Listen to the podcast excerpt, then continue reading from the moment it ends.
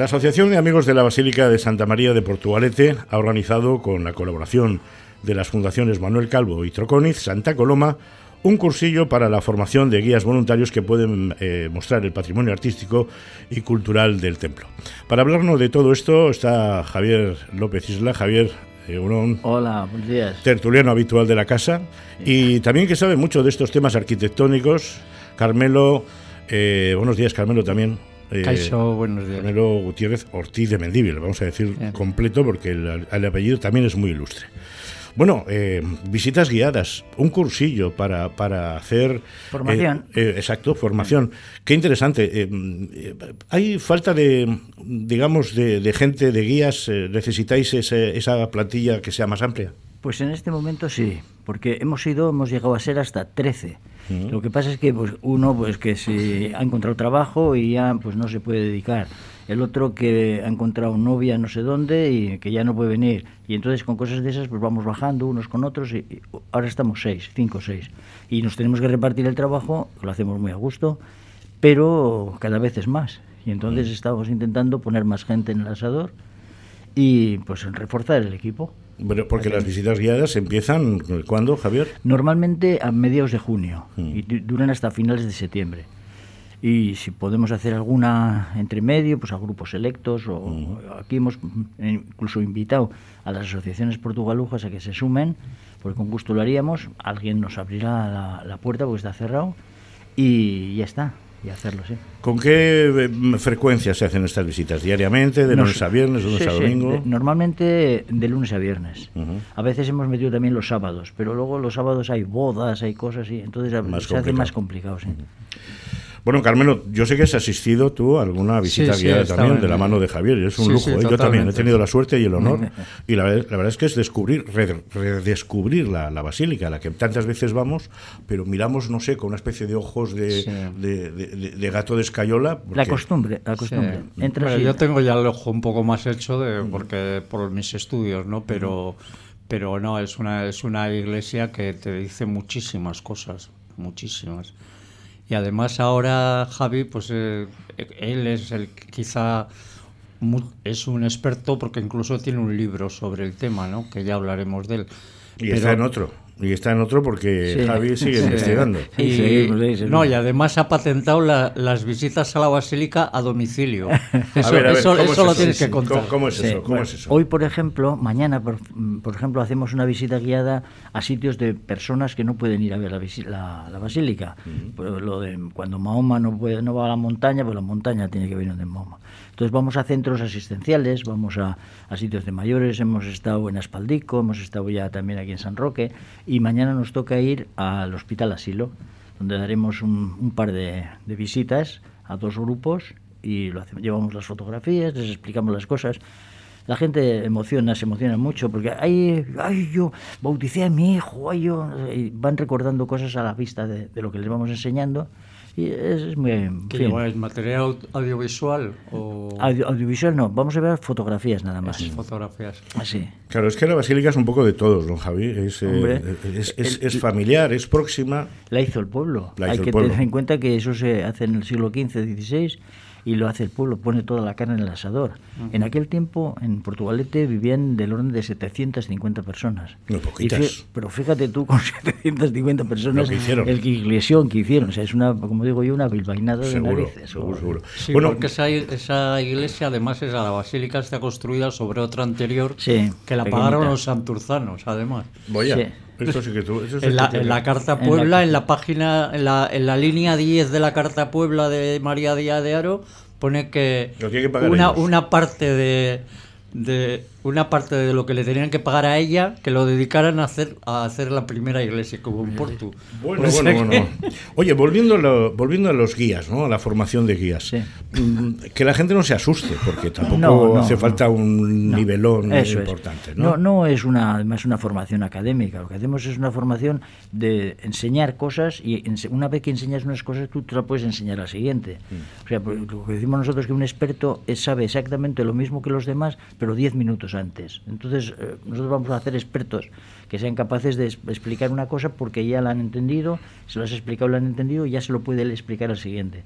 Y entonces pensamos que es una, una labor que lo puede ejercer pues la inmensa mayoría de las personas con un mínimo de formación, vamos, eh, no sean pues, pues tengan dificultad para hablar o cosas así. Claro, Pero lo, normal es eso, una persona eh, se adapta enseguida. Yo me apuntaba a un bombardeo y cuando me dijeron para ir, pues lo pensé, ah, ya voy.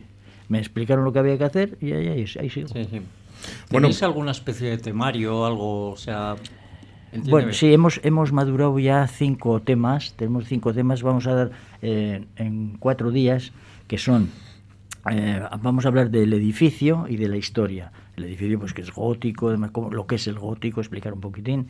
Otro va a ser sobre eh, los retablos, explicar los estilos que hay allí, porque tú lo ves aquello y parece un todo, pero cuando te lo empiezan a explicar ya empiezas a ver muchas manos allí que han actuado. Eh, otra vamos a tener sobre las tablas flamencas, sobre los cuadros, el órgano, todo, las cosas que adornan, por decirlo así, a, la iglesia. Y otra va a ser sobre las, sobre las capillas y sobre los elementos que normalmente el ojo no ve. Es decir, que hay cosas que están a 18 metros de altura, o tienes una vista de águila o no las ves, o cosas que están ocultas a 6 metros y medio, pero están en esos frisos que tienen todas las columnas, pero están orientadas no a la nave principal, sino a las secundarias. esa iglesia tuvo en la construcción problemas de luz, se ve que no, no había muy poca luz. Aparte, pues hicieron un trabajo ímprobo que, que luego no lo ve nadie, porque son trabajos cuidadosísimos, hay unas, unas mm, definiciones allí de elementos, de, follaje, de vegetación, de animales, y bueno, y esto aquí, pues esto no lo ve nadie, pero ellos se, ellos se justificaban, Dios ya lo ve. Oye, incluso habéis tenido que utilizar alguna grúa o algo para subiros y fotografiar a esos, esos lugares tan recónditos, ¿no? No, eh, lo que tenemos son lo unos zoom, lo que ah, tenemos son unos fantásticos. fantásticos.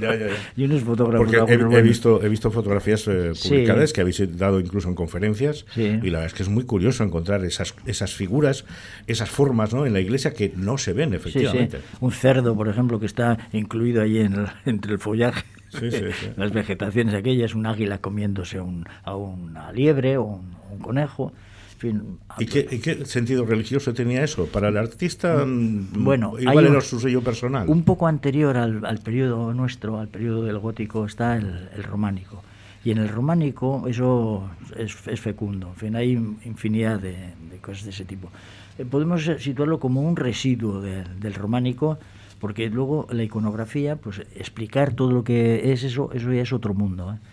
porque hay muchas cosas que significan una cosa y la contraria, o sea que no puedes, eh, en fin, afianzarte mucho en las... Y a eso se dedican unas personas muy especializadas. Pero bueno, nosotros lo explicamos, lo enseñamos y lo mostramos para que la gente vea lo que tiene allí. Tampoco se trata de, dar una tesis doctoral a los que nos visitan, sino hacer una divulgación de las cosas que están. Sí, porque además a la gente no, le interesa mucho el color de los calcetines que llevaba Guillaume de Beaugrand cuando hacía los retablos. O sea, mm. lo que le interesa es cómo llegó allí a eso, cómo fue de los primeros, cómo introdujo el bamboleo de las vestiduras o cómo marcaba los, eh, los músculos por debajo de, ellas, etcétera, pues eso le puede llamar, pero el otro, pues no. no. Háblanos de, la cantería, ¿no? Porque hay, eh, ahí eh, en el lado que da a la ría, la iglesia tiene otra entrada lateral, eh, por, la entrada de Rivera, o no sé cómo se llama. La Ribera, la puerta de la Ribera. Em, ahí hay unas cuantas curiosidades que en su día nos explicaste a los que tuvimos la suerte de estar contigo en esa visita guiada pero además curiosidades que, que son muy interesantes, en el sentido de que de que son canteros que van recorriendo ciudades y pueblos y que se les llama expresamente para trabajar e, en ese sitio, ¿no? el, el, fundamental ahí ha sido un, un, cantero de la zona, que es Juan de Garita. Juan de Garita recibe el impulso de Guillaume de Bográn, que es un señor que como, venían de Flandes muchos materiales aquí, pues vinieron también muchos artistas. Gracias al puerto, entiendo. Gracias al puerto de Portugalete, eso, todo, todo tiene su, su, explicación. Su explicación.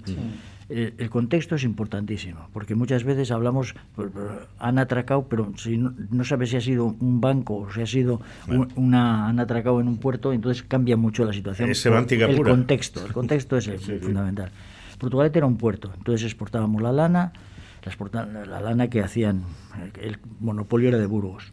lo, exportaban por los puertos del Cantábrico, Bilbao era importantísimo, cuando se enfadaban con Bilbao lo sacábamos por, Portugalete y entonces eso originaba unos, unos beneficios al, pueblo y cada, por cada saca de lana que se metía en los barcos había que pagar un maravedí. Esos maravedíes están ahora en la basílica, son los que ayudaron a construirlo.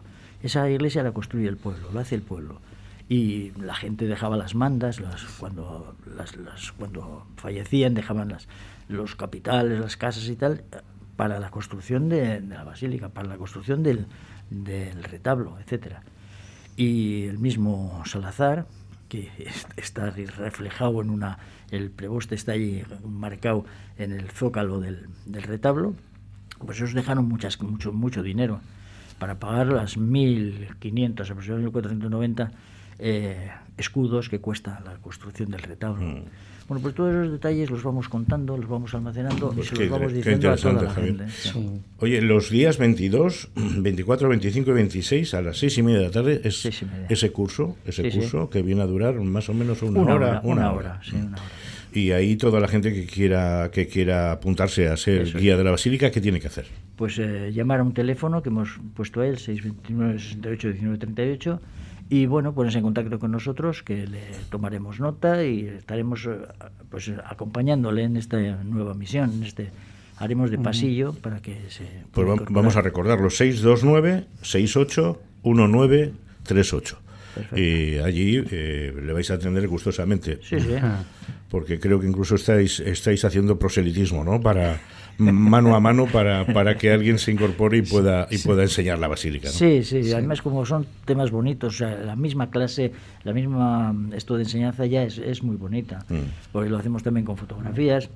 El personal que vamos a estar, pues por ejemplo, eh, va a estar Xavier Martínez Bilbao, que es el que más, eh, que ha hecho el libro sobre todas las cosas de piedra que hay en la basílica, va a estar Amaya, Amaya Álava, que también ha hecho lo de tesoros portugalujos, estaré yo, en fin, pues va a ser una cosa. Sí, el pues que esté interesado en el tema, el que esté interesado en el tema, simplemente decir que, que lea el libro que escribió Javi, que precisamente se llama Enredados en la lana, antes de ahora que ha salido el tema, que es un libro que, es, que tiene una... es, es muy curioso porque es, cuenta todos esos datos pero novelados todo el proceso de construcción. para que no sea, para que no sea un poco, para que no sea pesado. ¿Dónde, se vende? tendremos que hablar de eso otro día. Tendremos que hablar otro día. Dinos dónde se vende. En la, en la librería de No, no, en la, en, la, en Santa, Santa, Clara. Ah, vale. En el aula de cultura. Perfecto. Tenemos, tenemos ya eh, tiempo cero, pero prometemos volver a retomar el tema de la basílica y de las cosas que se publican que son muy interesantes. Gracias Javi, gracias Carmelo. Hasta la próxima. A ti.